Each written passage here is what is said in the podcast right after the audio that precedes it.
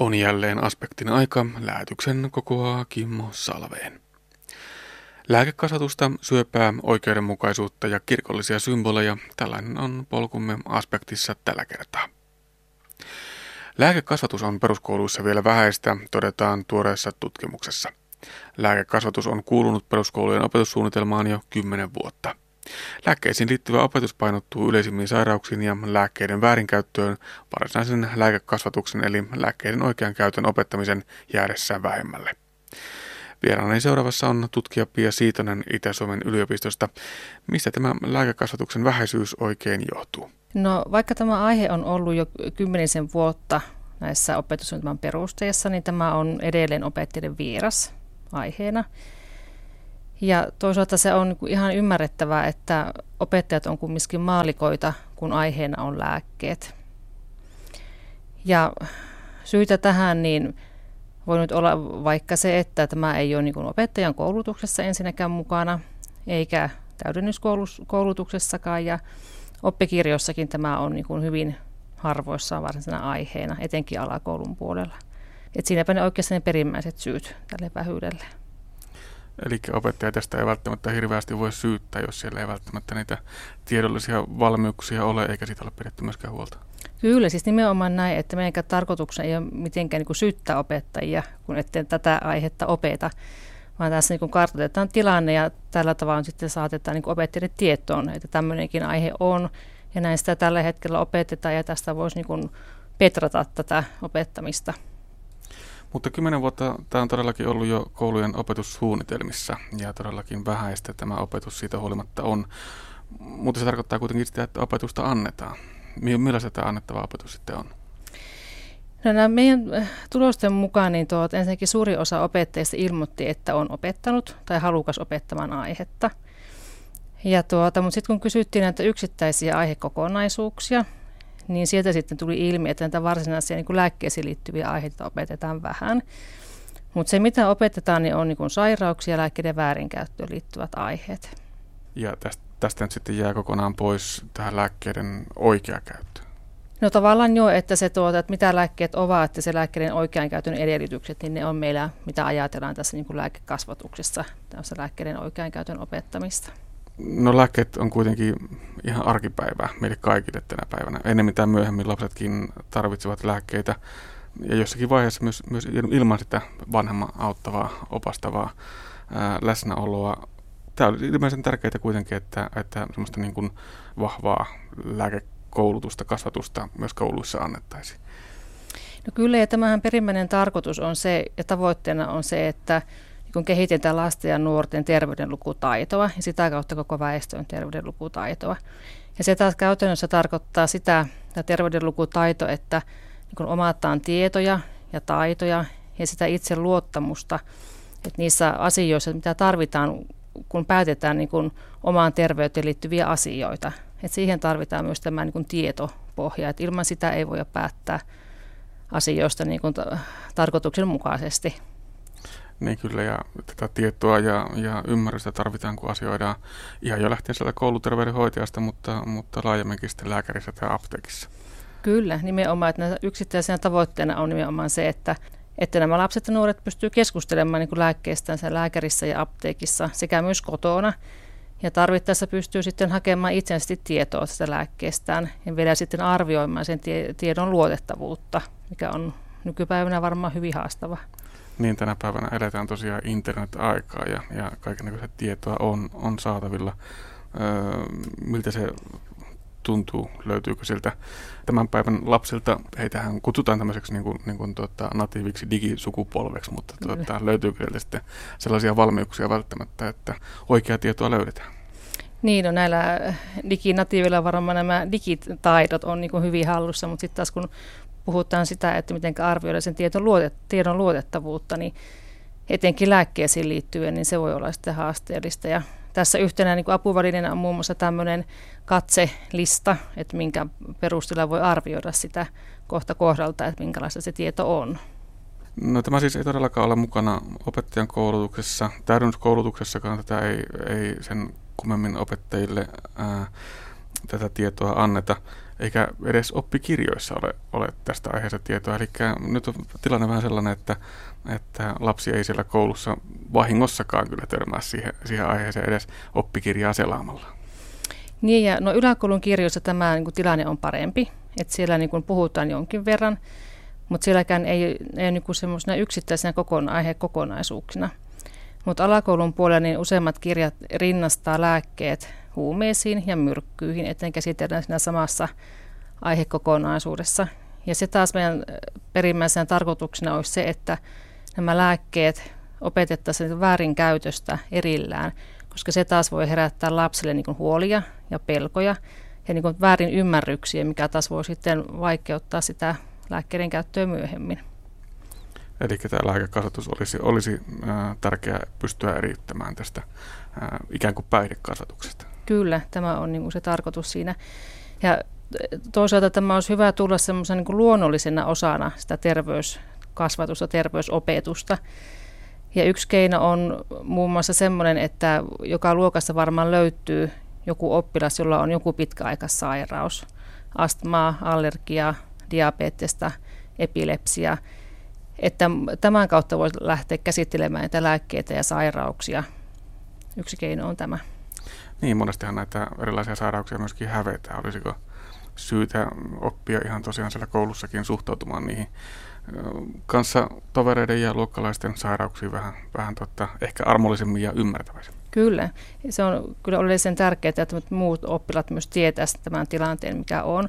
Etenkin jos ajatellaan sitten vaikka niin kuin ensiaputilanteita, jos tapahtuu jotakin, niin jokainen tietää, kuinka toimia. No mistä tänä päivänä sitten opettajat voivat ylipäätään saada sitä validia tietoa opetuskäyttöön? No se varmaan, jos me puhutaan lääkekasvatuksesta, niin se varmaan on hyvin paljon riippuvainen, tai on ollut ainakin tähän asti riippuvainen sen opettajan omista niin intresseistä.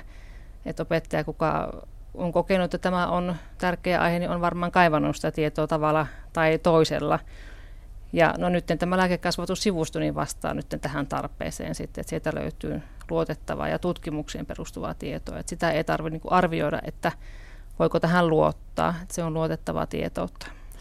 Niin, eli se on Fimea ylläpitämä laakekasvatus.fi-sivusto. Millaista, millaista tietoa siellä on tarjolla? No sieltä löytyy opettajille erilaisia niin kuin aihekokonaisuuksia, että oppilaiden ikätason nähden, että siellä on erikseen ykkös-kakkosluokkalaisille, kolmos-nelosluokkalaisille ja niin edelleen. Että siellä on hyvin valmiita tämmöisiä ideakokonaisuuksia, mitä opettaja voi käyttää. Ja materiaalipankki, mistä löytyy sitten erilaisia tehtäviä. Eli siinä on vaan kaikki opettajat tutustumaan tähän aiheeseen. Mitä tällä asialla nyt sitten laajemmin pitäisi tehdä? varmasti, varmasti koululaitoksen tasolla ja opettajatasolla pitäisi jotain uudistusta tähän asiaan saada, jotta, jotta tuo lääkekasvatus saataisiin kouluun vahvemmin esille. Kyllä, ja nythän näitä opetussuunnitelman perusteita, niin niitähän nyt tarkastellaan, että ne on nyt uusiutumassa, ja meillä on tavoitteena saada tämä myös niihin niin kuin selkeämmin esille, että nythän tämänhetkisissä perusteissa, niin sehän on hyvin kuvattu hyvin laajasti, että se on ymmärrettävää, että jos opettajat eivät saa sieltä kiinni, että no miten tätä opetetaan ja mikä tämä niin yksittäisenä aiheena on, miten tätä voi opettaa, että tarkemmin eriteltyä niitä tavoitteita ja keinoja. No koulussahan siis todella jollakin tasolla tätä, tätä opetusta annetaan, mutta miten paljon kodeissa kannattaa nojata siihen, että kouluissa lääkekasvatusta annetaan? Varmasti asioita kannattaa käydä myöskin kotona jonkun verran läpi. No kotihan se on lapselle se ensisijainen paikka, jossa ensinnäkin lääkkeitä käytetään ja lääkkeisiin niin tutustutaan. Ja siellä hänen lääkkeiden käytön tavat opitaan, kun, kun katsotaan, miten vanhemmat käyttää ja suhtautuu lääkkeisiin. Et sillä tavallaan tulee sitten se kokemuksellinen puoli, että tämä koulu nyt pystyisi tarjoamaan sitten sitä tietoa, niin tutkimukseen perustuvaa tietoa, koska aina kokemus ei välttämättä ole sit yhtä kuin se faktatieto vanhemmillakaan. Niin, miten paljon äh, siellä opettajatasollakin voi, voi vaikuttaa tällainen äh, omat asenteet lääkkeitä kohtaan esimerkiksi. Vaikuttaako tällainen paljon?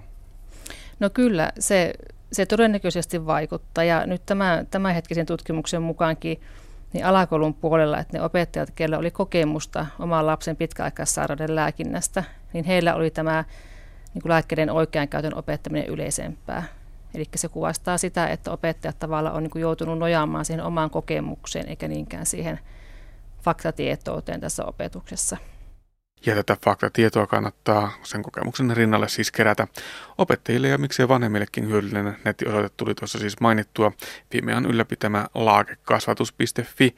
Tuolla sivustolla on siis eri ikäryhmille jäsenneltyä tietoa opetuksen tueksi. Vieraana edellä oli siis nuorempi tutkija Pia Siitonen Itä-Suomen yliopistosta.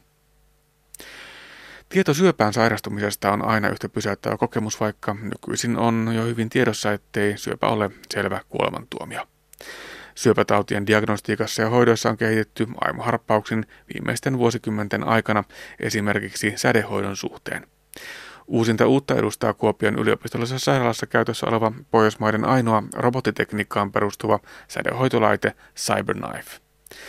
Hoitorobotin etu on sen tarkkuus, jolloin sädeherkät elimet ja kudokset saadaan väisettyä. Hoidon tarkkuus tietää myös suurempia kertaannoksia ja sen myötä vähemmän sädehoitokertoja. Anne Heikkinen kävi tutustumassa tähän uuteen syövänhoitomuotoon. Siitä kertovat seuraavassa lääkäri Heli Virsunen, röntgenhoitaja Kari Tervo ja sairaalafyysikko Jan Seppälä. Joo, mä olen Virsusen Heli, joka on syöpätautien erikoislääkäri ollut täällä 15 vuotta ja minun tehtävä on potilaiden vastaanottaminen ja valikoiminen tähän hoitomuotoon sekä niiden hoitoalueiden määritteleminen. Joo, mä olen Tervon Kari, röntgenhoitaja, äh, CyberKnife-vastuuhoitajana olen ollut tässä jo kaksi vuotta ja, ja tehtäväni on hoitaa potilaita ja, ja pitää huolta, että, että kaikki aikataulutus ja, ja potilaiden kaikki muut asiat tulee hoidettua. Minä olen Jan Seppälä, sairaalafyysikko ja sairaalafyysikon tehtäviin kuuluu niin sen annoksen hallitseminen, että me tiedetään, että mikä annos siihen potilaaseen tulee ja myös sen tarkkuuden hallitseminen, että hoidetaan oikeita paikkoja, oikeita kohtaa potilaassa. Ja nyt ei olla itse siellä hoitohuoneessa, missä tämä hoito tapahtuu. Meidän täytyy vähän kuvitella, että miltä se laite CyberKnife näyttää. Voitko Jan vielä tarkemmin kuvailla, minkälainen se hoitoympäristö oikeasti on? No, hoitoympäristö on sen näköinen, että se robot, robotissa on kuusi niveltä, mitkä liikkuu ja hoitopöytä on samanlainen, missä muissakin hoitolaitteissa on. Ja tämä hoitojen tarkkuus perustuu näihin röntgenkuviin, mitä otetaan hoidon aikana. Että hoitohuoneessa on myös röntgenputket ja vastaavat vastaavalla puolesta röntgen tämmöiset detektorit, millä kuvataan potilasta hoidon aikana ja ennen hoitoa ja tällä tavalla varmistetaan se hoidon tarkkuus koko aika. Mutta tota, mitä enemmän sitä huoneesta sitten kertoisi, niin robottihoitolaite, mitä näkyy jossakin autoteollisuudessa myös hoitaa, että robotti pyörii sitten potilaan ympärillä siinä hoidon aikana. Ja sille ei sitten enää muita ihmisiä ole siinä, vaan robotti hoitaa sen homman. Joo, silloin kun potilaita hoidetaan sädehoidossa, niin silloin huoneessa ja hoitopunkkerissa, puhutaan punkkereista, niin on ainoastaan se potilas, että ketään muuta siellä ei saa olla, koska puhutaan kuitenkin korkeassa sädeannoksesta, mitä potilaalle annetaan. Tämä on siis aivan uutta syövänhoitoa, mutta miksi? Mikä tästä uudesta tekniikasta tekee niin hyvän? No, minusta tärkein on siinä ehkä se tarkkuus ja täsmällisyys. Ja, ja tarkkuus sitten antaa meille mahdollisuudet taas antaa isompia kertaannoksia ja hyödyntää sillä tavalla syövän tuhoamista isommin, isommin sädeannoksin kuin tavanomaisessa sädehoidossa. Niin, sitä sädehoidosta silti puhutaan, vaikka on, on sitä uudenlaista sädehoitoa. Meillä on vanhaa ja uutta sädehoitoa. Mikä se, onko se suurin ero tosiaan se, että pystytään kohdentamaan tosi paljon tarkemmin kuin aikaisemmin sitä annettua annosta? No CyberKnifeissa se etu tulee siinä, että, että se hoito pystytään antamaan eri lailla kolmiulotteisesti kuin näillä perinteisillä hoitokoneilla. Eli, eli perinteinen hoitolaite pyörii tietyn kehän ympärillä, josta se antaa sitten niitä säteitä. CyberKnife pystyy liikkumaan niin sanotusti pallon pinnalla, eli pystyy joka puolelta antamaan sitten niitä säteitä. Tällä tavalla me saadaan sitten suojattua mm, kriittisiä elimiä siellä hyvin tehokkaasti ja silti saamaan erittäin hyvä annos ja jakauma sinne, sinne hoitokohteeseen, mikä siellä vartalon sisällä on. No onko tämä siis turvallisempaa sädehoitoa kuin aiemmin? Sanotaan, me puhutaan tässä, jos me verrataan normaalin sädehoitolaitteisiin, tämmöisiin, millä hoidetaan paljon potilaita, niin ehkä se tarkkuuden ero on se huomattavin, mikä me saavutetaan siinä. Ja tarkkuuden puhutaan sitten milleistä, että me puhutaan nyt CyberKnifein tarkkuudet on 0,3-0,5 mm luokkaa. Että älyttömän tarkkoja kuin muilla hoitolaitteilla se on ehkä yhden millimetrin luokkaa tai puolentoista, mutta joskus nämä millien kymmenykset tai millit kiinni, kun me hoidetaan erittäin kriittisessä paikassa olevia tuumureita, niin niillä saattaa olla myös hyvinkin paljon merkitystä. Tosiaan tällä tekniikalla hoidetaan sekä syöpiä, mutta myöskin hyvänlaatuisia kasvaimia. Kyllä lähinnä keskushermoston alueella, eli aivojen sisällä on tämmöisiä hyvänlaatuisia aivokasvaimia, joihin kuitenkaan neurokirurgien veitset ei yllä. Tai ne on liian suuria kirurgiaan, niin silloin käytetään tätä cyberknifea hoitamaan niitä kasvaimia, rajoittamaan lähinnä. No entä sitten ne syöpäkasvaimet? Millaisiin syöpiin, millaisiin kasvaimiin tämä on ihan optimaalinen hoitomuoto? No suurimpana potilasryhmänähän meillä tällä hetkellä on ollut eturauhassyöpäpotilaat ja eturauhanen hoitokohteena on varmaan sellainen ei suurin, mutta, mutta hyvin lähellä semmoista optimaalista koko luokkaa.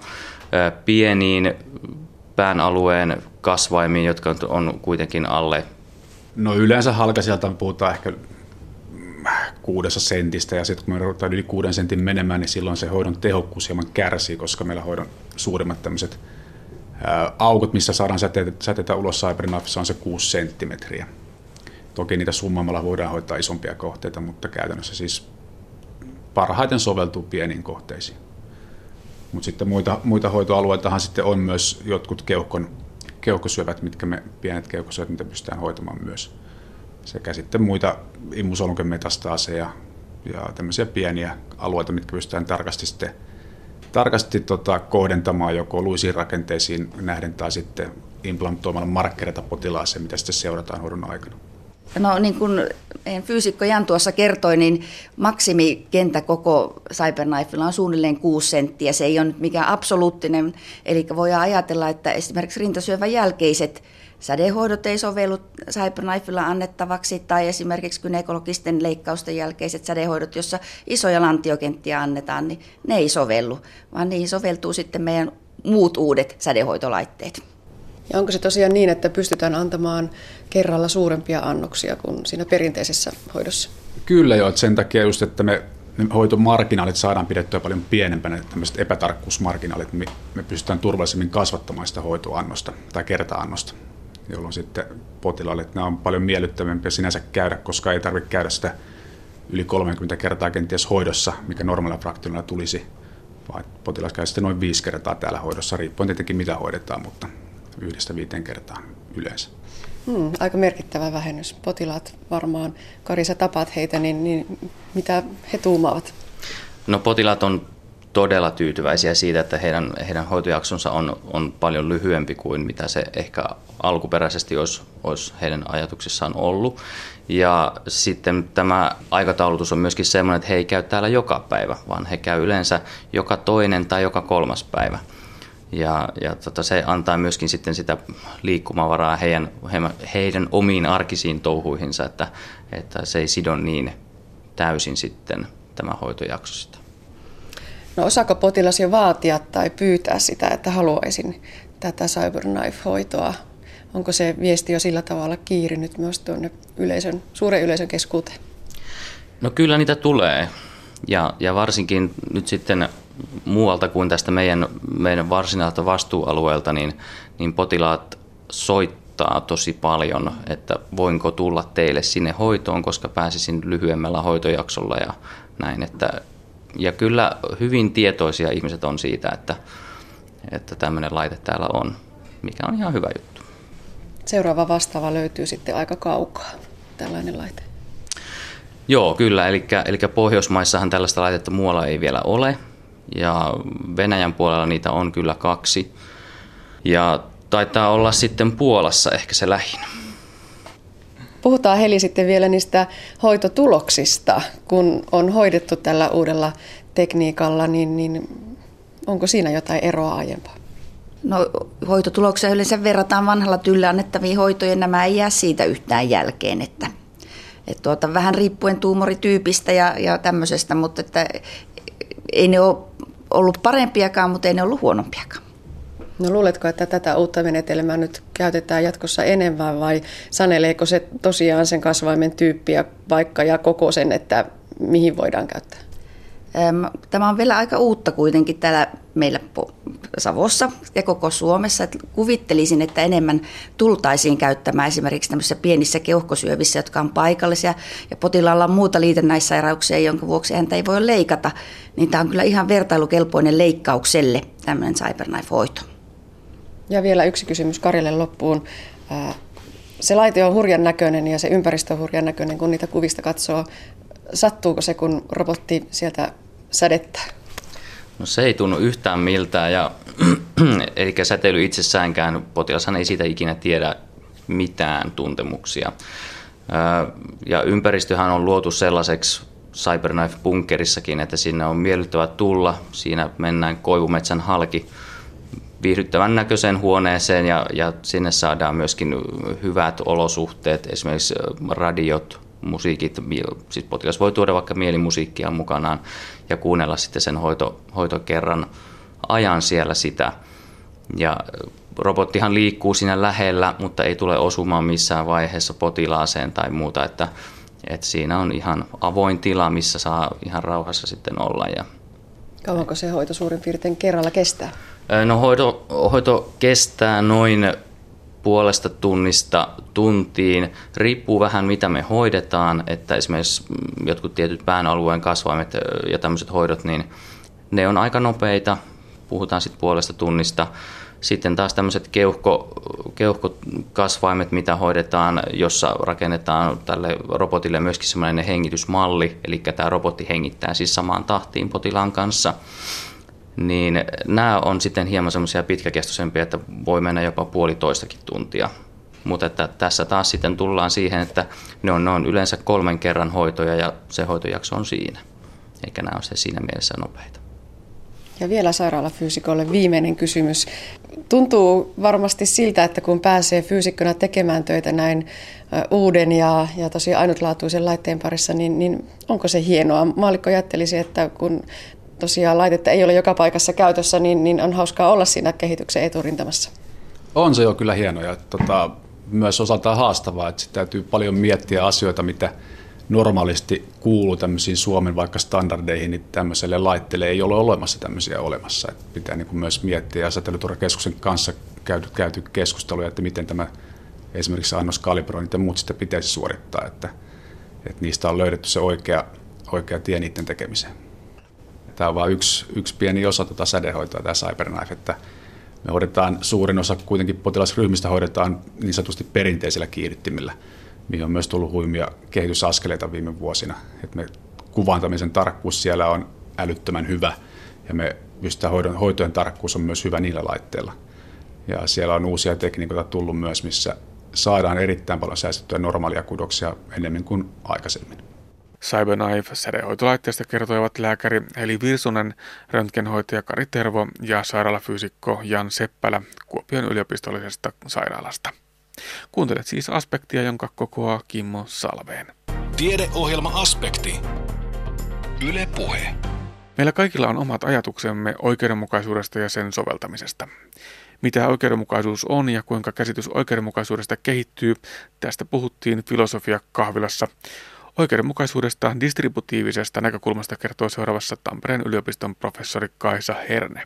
Herne avaa puheenvuorossaan esimerkiksi filosofi John Rawlsin ajatuksia.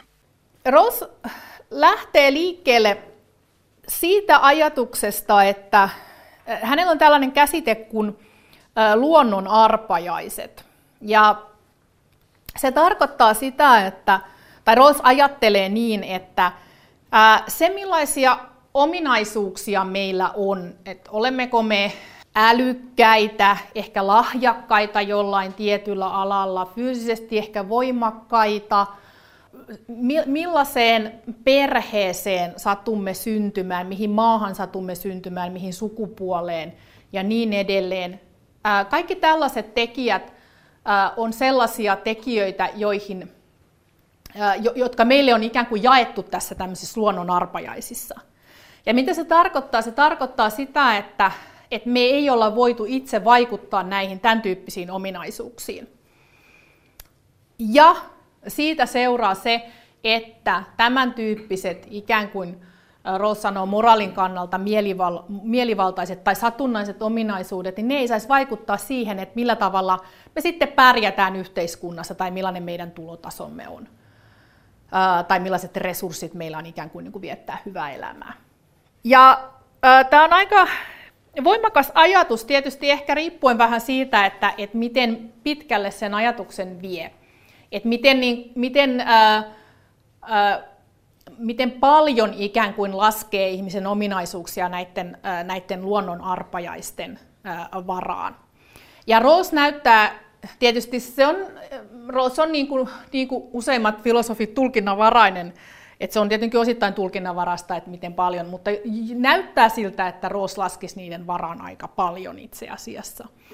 Ja esimerkiksi tuossa Theory of Justice-kirjassa yhdessä Alanootissa Rawls sanoi, että jopa tällainen ää, yritteliäisyys tai, tai, tai versus laiskuus on sellainen ominaisuus, joka, joka ää, ei ole niin meidän omassa tahdostamme kiinni, vaan se on enemmän tällainen niin kuin, ää, ei välttämättä peritty ominaisuus, mutta, mutta ehkä niin semmoinen kasvatuksen myötä meihin syntynyt, emmekä ole voineet siihen vaikuttaa. Mutta siis Rossin ajatus on se, että, että kun ajatellaan, että kun lapsi syntyy johonkin ää, tietynlaiseen perheeseen, voi joku syntyy sellaiseen, missä on hirveän hyvät lähtökohdat pärjätä elämässään, toinen syntyy sellaiseen perheeseen, missä on paljon huonommat lähtökohdat pärjätä elämässä, että oikeudenmukaisen yhteiskunnan pitäisi jollain tavalla niin kuin tasoittaa tätä eroa. Ja se on varmaan sellainen periaate, minkä, mikä on aika helppo jakaa. No mitä Roos sitten, mitä hän tästä ajatuksesta ikään, ikään kuin johtaa? Roos johtaa sellaisen mm, järjestelmän tai rakennelman, jolla hän sitten oikeuttaa ää, kaksi oikeudenmukaisuus- tai, tai tarkemmin sanottuna oikeastaan kolme oikeudenmukaisuusperiaatetta. Ää, ja se rakennelma, josta Ross lähtee liikkeelle, niin se on tällainen tämmöinen kuvitteellinen sopimustilanne. Et Ross on tämmöisten te- sopimusteoreetikkojen jälkeläinen, niin kuin äh, Thomas Hobbes, John Locke tai Jean-Jacques Rousseau tai, tai äh, itse asiassa Rossille hyvin tärkeä ajattelija on sitten Immanuel Kant. Kaikilla näillä on tämmöinen sopimusteoreettinen ajatus, mutta nämä varhaisemmat sopimusteoreetikot, niin kuin Hobbes esimerkiksi tyypillisesti, oli sellaisia, jotka halusivat oikeuttaa sen, että meillä on yhteiskunnassa tämmöinen suvereeni, joka hallitsee muita ihmisiä. Rossilla ei tietenkään ole kyse siitä, vaan Ross haluaa oikeuttaa tällä sopimustilanteella tietyt oikeudenmukaisuusperiaatteet. Ja se Rossin, oike, se Rossilainen sopimustilanne, se on hyvin tarkkaan sitten kuvattu tuossa Theory of Justice-kirjassa. Eli Ross haluaa kuvata sellaisen ideaalin sopimustilanteen, jossa on tämmöisiä ideaaleja, sopia osapuolia, nimittäin sillä tavalla ideaaleja, että kun ne tekee sitten jonkun sopimuksen tai jonkun päätöksen siinä sopimustilanteessa, niin silloin me voidaan sitten sitä, sitä päätöstä pitää oikeana ja noudattaa niitä oikeudenmukaisuusperiaatteita, joista ne sopii tässä sopimustilanteessa. Eli näiden sopijaosapuolten tavoitteena on, on sopia sitten oikeudenmuka- tiettyä yhteiskuntaa järjestävistä oikeudenmukaisuusperiaatteista. Se, mikä Rossilla on sellainen ikään kuin, niin kuin kiistämätön äh, lähtöolettamus, on se, että nämä ihmiset, nämä sopijaosapuolet on keskenään tasa-arvoisia ja, ja vapaita. Ja hän, sanoo, tai hän pohtii sitä, että jos me lähdetään tällaisesta lähtöolettamuksesta, niin millaisiin oikeudenmukaisuusperiaatteisiin me sitten päädyttäisiin. Sitten Ross tekee erilaisia oletuksia näistä, näistä sopijaosapuolista.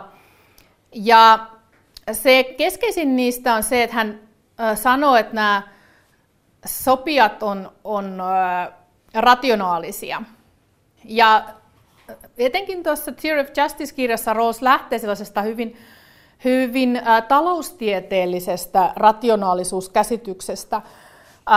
eli ne ei välttämättä nyt nämä sopijaosapuolet ei välttämättä nyt ole tämmöisiä niin kuin egoistisia oman edun tavoittelijoita, mutta eivät missään nimessä myöskään altruistisia. Eli Rawls haluaa osoittaa, että siitä huolimatta, että meillä on tällaiset, että meidän ei tarvitse olettaa mitään tämmöisiä altruistisia tai, tai solidaarisia tai jotenkin hyvän tahtoisia päätöksentekijöitä, vaan että me voidaan johtaa nämä oikeudenmukaisuusperiaatteet, vaikka me oletetaan, että nämä on tämmöisiä enempi tai vähempi omaa etuaan ajattelevia yksilöitä nämä sopijat. Ehkä se on sellainen kutakuinkin aika niin kuin realistinenkin käsitys siitä, että millaisia ihmiset tosielämässä on. Eli ehkä se, niin kuin se pääasiallinen motiivi kuitenkin useimmien toiminnalla on se, että me oma tai lähe, läheisten etu on se, mitä eniten tavoitellaan. Mutta miten se Rawls sitten saa sen ikään kuin sen oikeudenmukaisuuden tai sen, mistä mainitsin aikaisemmin, tämän niin kuin puolueettomuuden tuotua tähän valintatilanteeseen, jos siellä on nyt ne oma etuaan ajattelevat toimijat.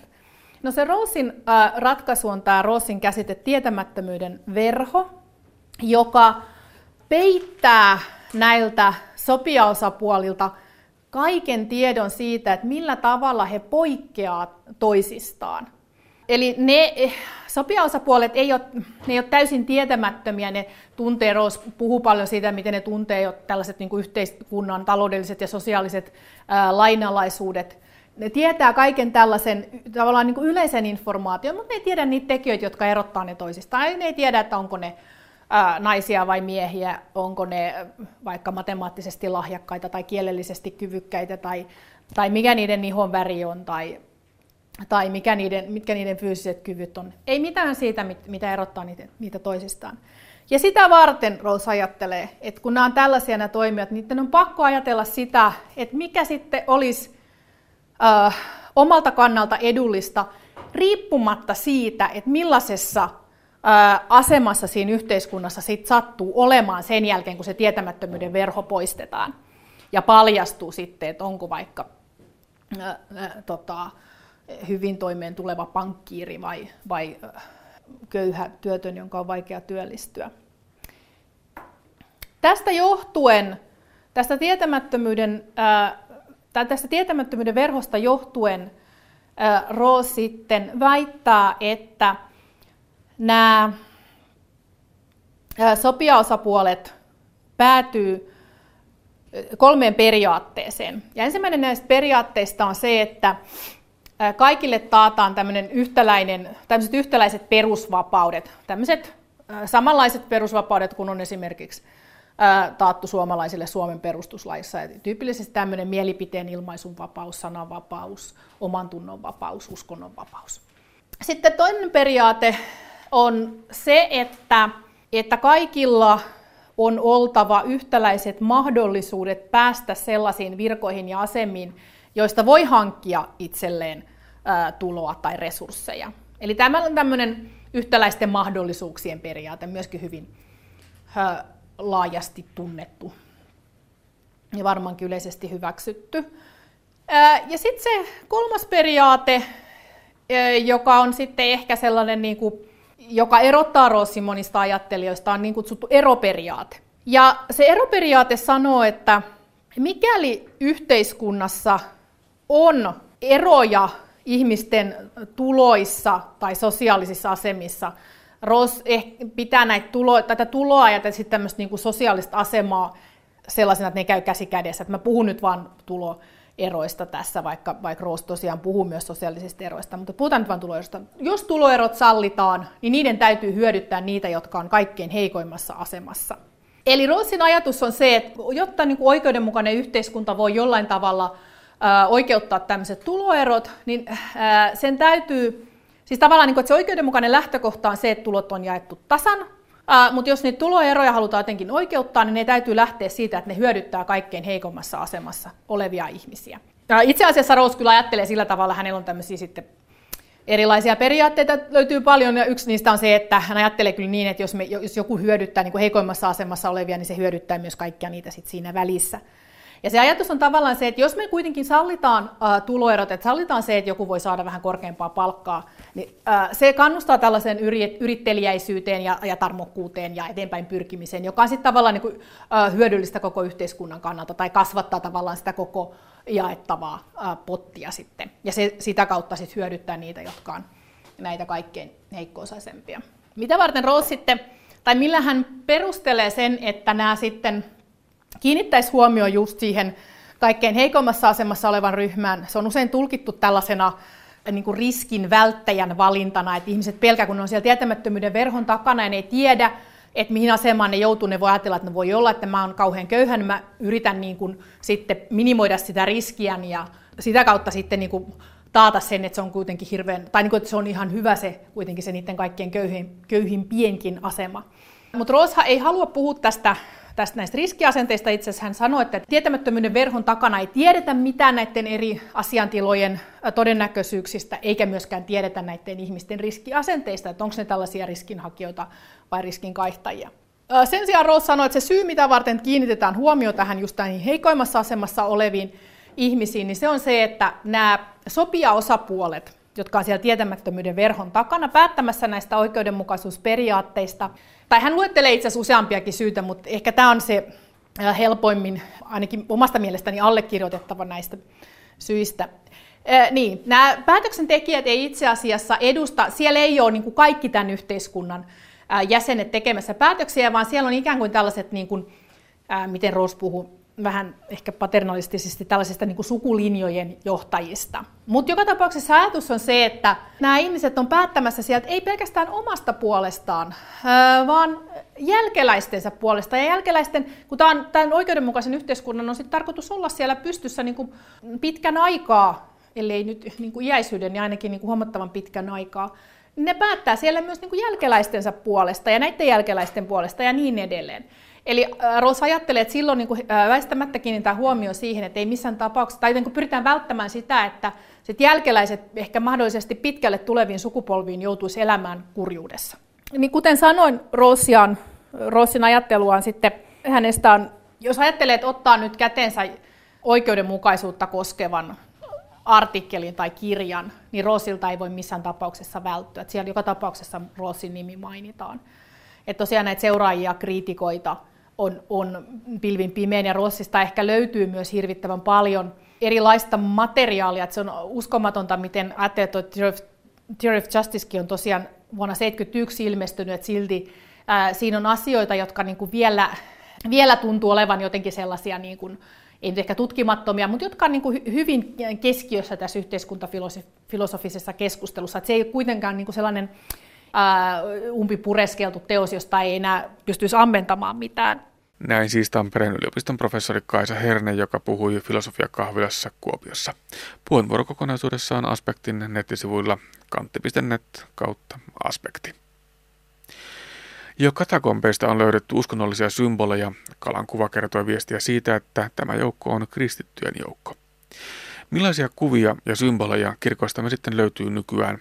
Tänään piipahdamme Juankoskella, jonka kirkon alttaritauluna on taiteilija Hannu Konolan erityisen vaikuttava lasimaalaustyö. Puhumme myös lähestyvästä pääsiäisestä ja siihen liittyvistä symboleista. Toimittajana on Anne Heikkinen ja oppaanamme kirkkoherrana Juankoskella toiminut Hannu Komulainen. No niin Hannu, aukastaanko ovi? Mennäänkö sisälle? Niin. Täältä alkaa Tästä jo. mennään.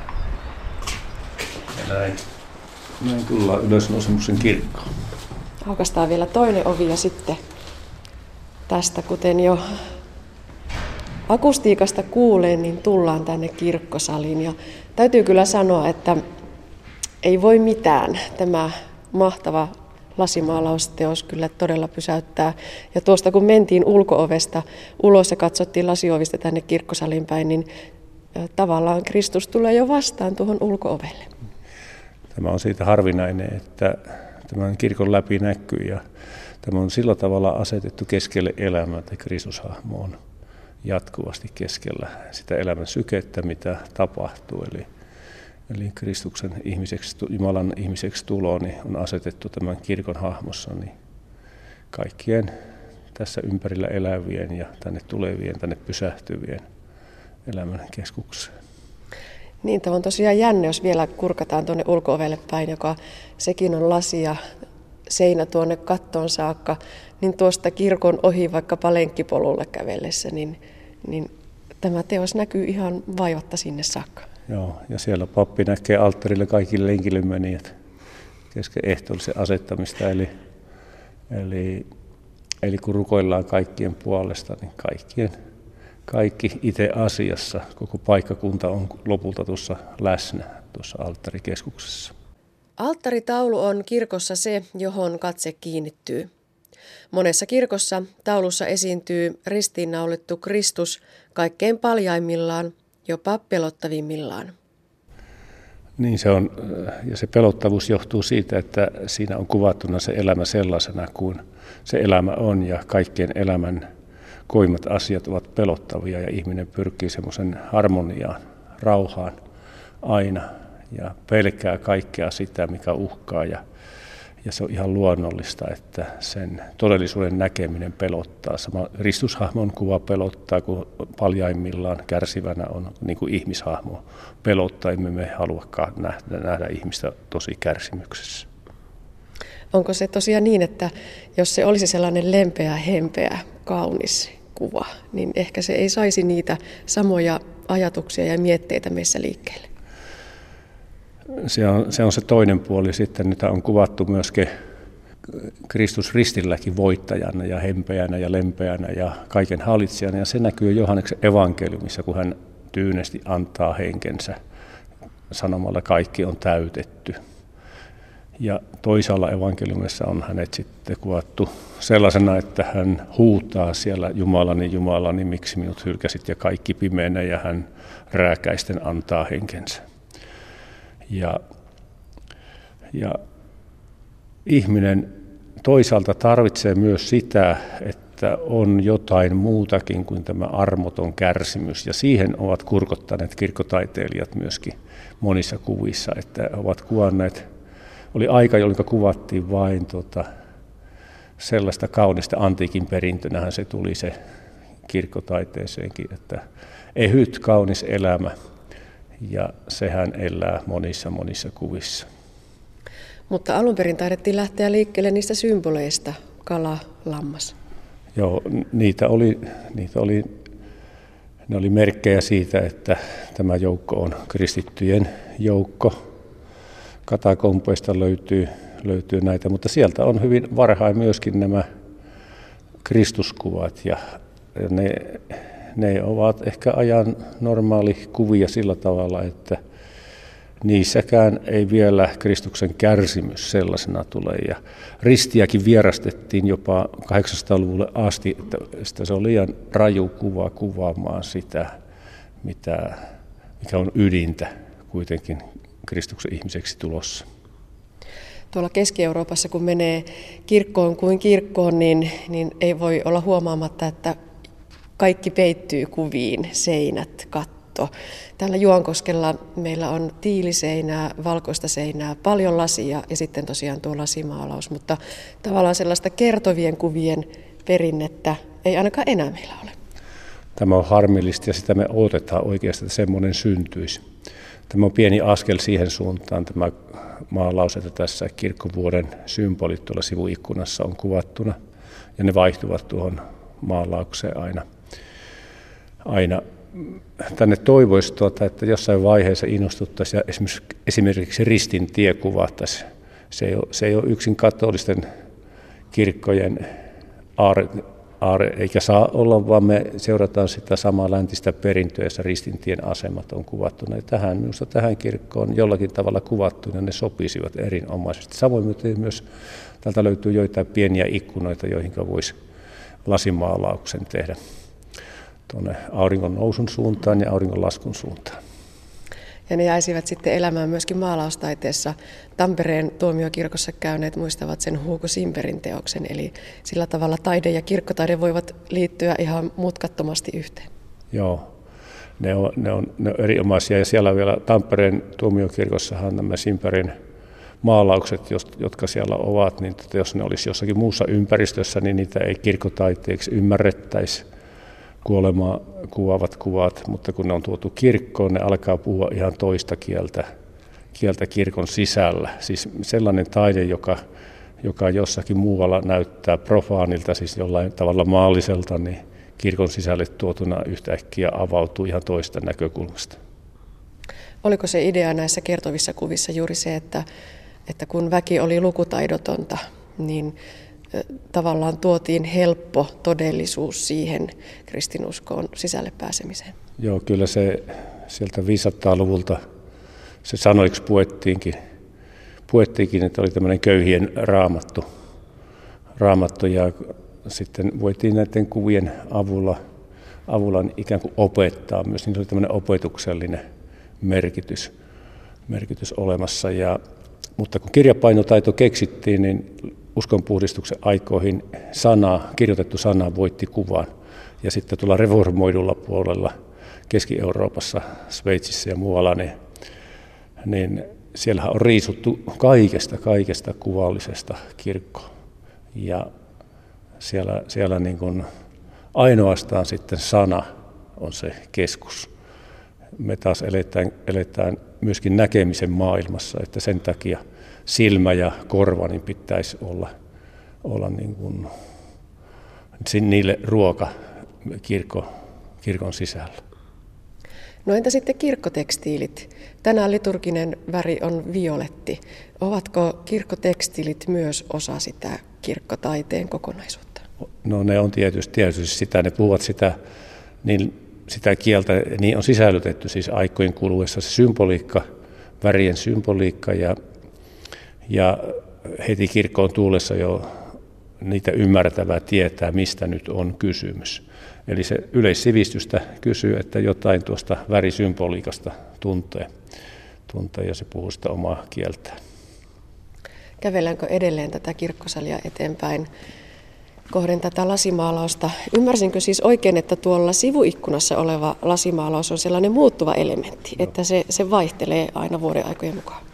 Joo, siellä säilytetään näitä muuttuvia elementtejä, jotka sijoitetaan sieltä yksi moduli tuohon mm-hmm. alas alttarin taakse keskelle tuohon hahmottuvaan ristiin keskelle. Ja nyt siinä, tällä hetkellähän siinä on viisi ympyrää ja niistä joistakin lähtee verinorot, eli viisi Kristuksen haavaa.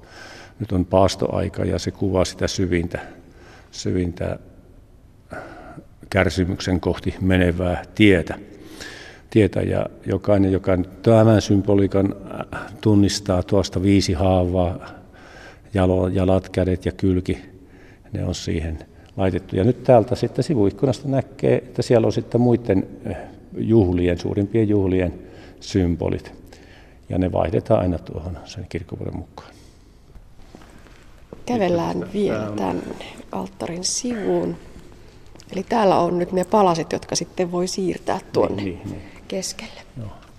Joo, tässä on nyt nämä symbolit. Tästä minä haluaisin yhden semmoisen, kun lähdettiin siitä liikkeelle, että, että risti ja kuolema on vaikea katsoa ja tuota, se, on, sitä se pelottaa, koska itse ihminen on kuolevainen ja oma kuolemansa hän, hänen on erittäin vaikea alkaa tosissaan ajatella, hän pelkää sitä.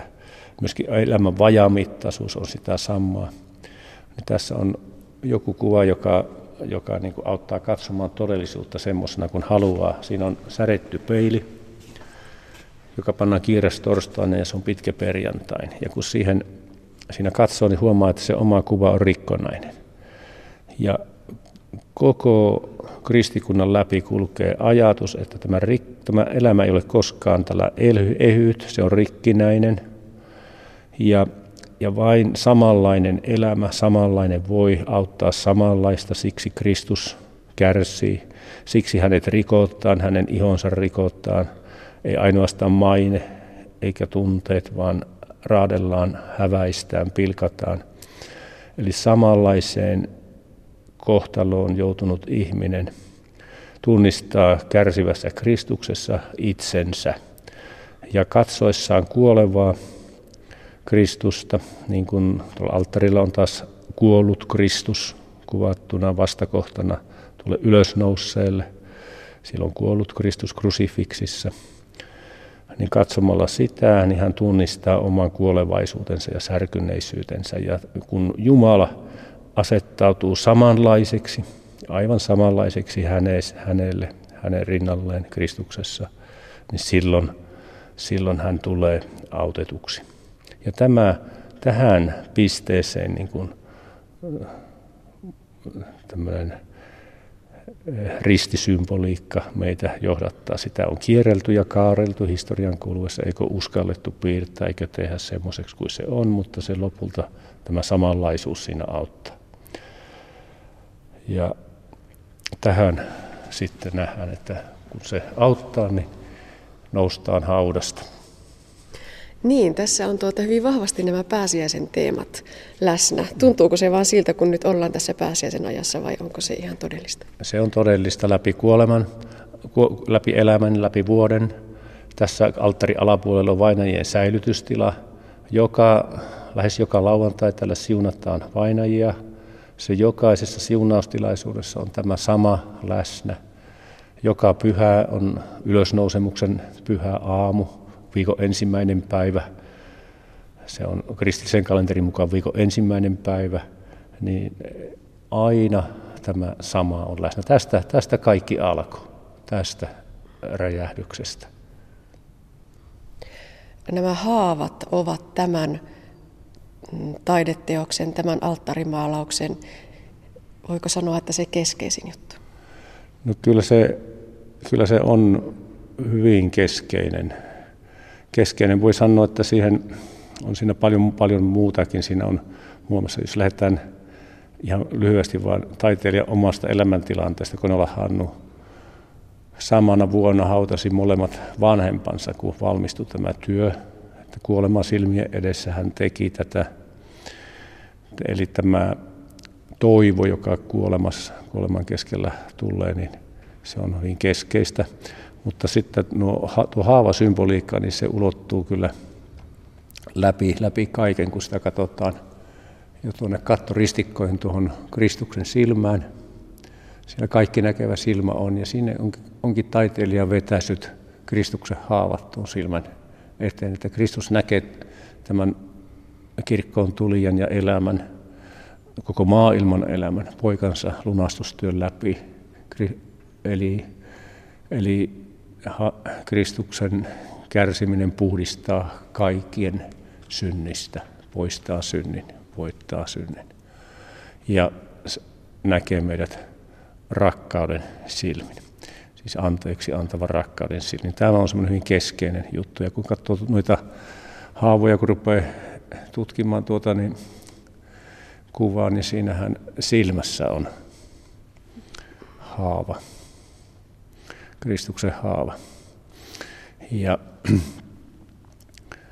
kun katsoo tarkemmin, niin huomaa, että, niin, että vasen käsi on jäänyt tuonne pimentoon. Hän on siirtänyt yhden. Taiteilija laittanut sen viidennen haavan tuohon silmään. Eli siinäkin tämä Kristushahmo tuijottaa oikein läpi tunkevasti oman sovitustyönsä kautta meitä. Etkö ala uskoa, että kaikki on hyvin? Tähän on kätketty valtava määrä symboliikkaa, joka ei avaudu yhdellä katsomalla. Näin kun tätä katsoo, niin selvästi siinä, siinä on tämä ristiinnaulitun kuva. Sitten ylhäällä ehkä portaita, puistoa, puita, voisiko se olla oikea tulkinta. Ja sitten tosiaan tämä valtava teos jatkuu vielä tuonne ylös kattoristikoihin, jossa on kolmionmallisia paloja vielä ja tosiaan sitten tämä silmäsymboli tuolla kirkkosaliin päin. Käyköhän on sulle niin, että edelleen näiden kaikkien vuosikymmentenkin jälkeen niin sieltä joskus nousee jotakin sellaista uutta? Kyllä, kyllä tämä, esimerkiksi tämä äsken kerrottu silmäsymboliikka, että se on tuo vasemman käden haava silmässä, niin se avautui mulle 20 vuoden jälkeen vasta. Ja, ja siinä on pal- paljon sellaista. Sitten tietysti taiteilija on ne raamatun kohdat kertonut, mitkä hän on tähän tuonut. Tuo, sinä sanoit nuo portaat tuossa. Siinä on ilmestyskirjan kuvaa taivaallisesta Jerusalemista, joka on laskeutumassa alas. Ja keskellä nuo portaat on elämän veden virta. Tuohon aikaan Konola Hannu maalasi aaltoja ja tutki niitä ja ja muissa töissään ja se on siinä. Sen taivaallisen Jerusalemin kahta puolta ovat elämän puut, tai tuon virran, elämän veden virran kahta puolta ovat elämän puut, niissä on hedelmiä. Ja nämä hedelmät, niin kuin huomataan, nehän ovat haavoja, mm. Kristuksen haavoja. Sitten vielä kun katsotaan sitä samaa, niin siinä on nämä perspektiivit vinksin vonksin vähän, se on vähän jotain muuta kuin me, me tässä todellisuudessa näemme ja tiedämme. Eli, eli ei kaikki ole niin kuin miltä, nä, siltä, miltä näyttää. Ja sitten tietysti tämä valtava sateenkaari. Tämä on oikeastaan semmoinen ensimmäinen innoitus koko työlle, työlle tässä.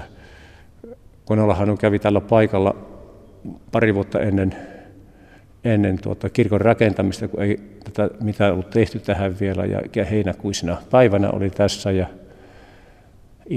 iltapäivä oli, ja katteli ympärille, ja eikö vain ympärillä taivaalla huomasi viisi sateenkaarta yhtä aikaa, jolloin tuota, hänelle alkoi elää se ajatus siitä, että sateenkaari on merkki liitosta, jonka Jumala teki Nooalle, ettei tuo koskaan ihmiseen, ihmiskuntaa vedellä. Liiton merkki on tämän työn nimi sitten. Ja tuolla ihan ylhäällä kattoristikossa on vielä myöskin tuttu symboli, eli kyyhkynen. Joo, siellä on pyhä hengen vertaus, kun syöksyy suoraan alaspäin, pyhä henki asuu, asuu seurakunnan keskellä, vaikuttaa kaiken. Tulee liekit, nämä symbolit on sulissa. Tänään on tämmöinen harmaa päivä, mutta silti värit hehkuvat. Voi vaan kuvitella, mitä tässä kirkkotilassa parhaimmillaan on, kun aurinko paistaa tuolta teoksen läpi. Mikä on sellaista parasta aikaa, jos haluaa tämän teoksen nähdä, niin tulla Juankosken kirkkoon? No se on kymmenen aikaa sunnuntaina, jolloin, jolloin tuolta aurinko tulee suoraan tänne saliin ja vähän kerrassaan siirtyy ja värjää täällä, täällä kirkossa edu, etupenkessä olevia, riippuen miten korkealta paistaa, niin koko tien on ja samalla auringon valo värjää näitä kivilattiaa ja täällä, täällä heijastuu niistä, eli kuva näkyy milloin mistäkin. Ja merkillinen löytö tuli, että missä tahansa tuossa ehtoollispöytään polistuessa näkee tuon kattoristikon suoraan äh, rukouksessa olevien käsiensä välissä, eli se näkyy joka kohtaan tuossa alttarikaiteella. Näin totesi Hannu Komulainen, Anne Heikkinen haastatteli. Lopuksi vielä parempi päivä, joka pureutuu leukavaivoihin. Leukajumppaan antaa ohjeita erikoishammaslääkäri Kirsi Sipilä. Keskeisiä oireita on kipu ja sitten toimintahaitta leukojen alueella. Voiko myöskin se vieressä nukkuva kumppani huomauttaa aamulla, että taas narskuttelit yöllä hampaita ja, ja se sitten saattaa kertoa purentavaivoista? Joo, no jos tähän purentavaivaan liittyy sitten bruksismi eli hampaiden narskuttelu, se ei välttämättä liity, mutta joissakin tilanteissa voi liittyä. Ja hampaiden narskuttelu voi olla tämmöistä yöllistä narskuttelua, josta voi lähteä selkeitä narskutteluääntä, joka sitten tietenkin häiritsee kumppania. Mutta se voi olla tämmöistä sitten tiukkaa yhteenpuremista myöskin, josta ei lähde mitään selkeitä narskutteluääntä.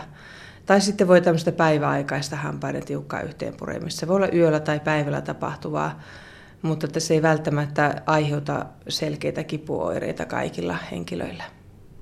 No miksi nämä purentaongelmat ovat harmillisia ja haitallisia? Miksi niihin pitää puuttua? No lähinnä sen takia, että se aiheuttaa erilaisia ongelmia purentaelimen alueelle. Kipu on se keskeisin ongelma. Toimintahaitta eli leuan liikerajoitukset voi olla yksi ongelma. Ja sitten jos on tämmöinen narskuttelija kyseessä, niin voi olla, olla tuota, hampaiden lisääntynyttä kuluneisuutta, joka sitten voi aiheuttaa erilaisia purenallisia ongelmia ja oireita hampaistossa. No miten purentavaivoihin voidaan puuttua? No hoideita on monenlaisia. Tämmöinen perinteinen hoitomuoto on purentakiskohoito, yöllä käytettävä purentakisko, joka laitetaan tuonne ylähampaiden päälle ja hiotaan tasapainoiseksi purentaan ja sitä pidetään öisin ja se yleensä auttaa suurimmalle osalle ihmisistä. Ja sitten toisaalta muita hoitokeinoja voi olla esimerkiksi leukaniveljumppa, joka on yllättävän tehokas säännöllisesti harrastettuna – No kipulääkitystä voidaan myöskin käyttää näillä potilailla.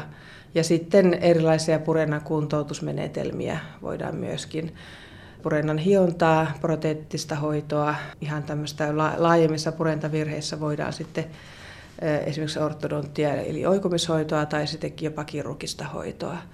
Puhuitte professori Kirsi Sipilä tuossa leukajumpasta. Voisiko sitä suositella meille ihan kaikille, vaikka ei vielä mitään vaivoja edes olisikaan? Kyllä se vilkastuttaa verenkiertoa purentaelimen alueella ja, ja aineenvaihduntaa vilkastuttaa ja, ja sitä kautta leuka varmasti toimii paremmin että siinä suoritetaan tämmöisiä tiettyjä leuvaliikkeitä, avausliikkeitä, leukaa auki kiinni ääriasemasta ääriasemaan auki ja siitä kiinni. Ja, se, ja sitten myös tehdään sivuliikkeitä leukaa molemmille sivuille ja sitten leukaa viedään eteenpäin. Ja sitten samat liikkeet tehdään, tehdään vastuksen kanssa, eli kädellä vastustetaan sitä, näitä liikkeitä, joilla saadaan pientä, pientä vastusta näille liikkeille. Ja, ja tota, se yleensä, yleensä vahvistaa näitä puremalihaksia ja helpottaa näitä kiputiloja. Näin neuvoi erikoishammaslääkäri Kirsi Sipilä. Ja näin päättyy tämänkertainen aspektimme. Lisää aspektin aiheesta löydät internetistä osoitteesta kantti.net kautta aspekti.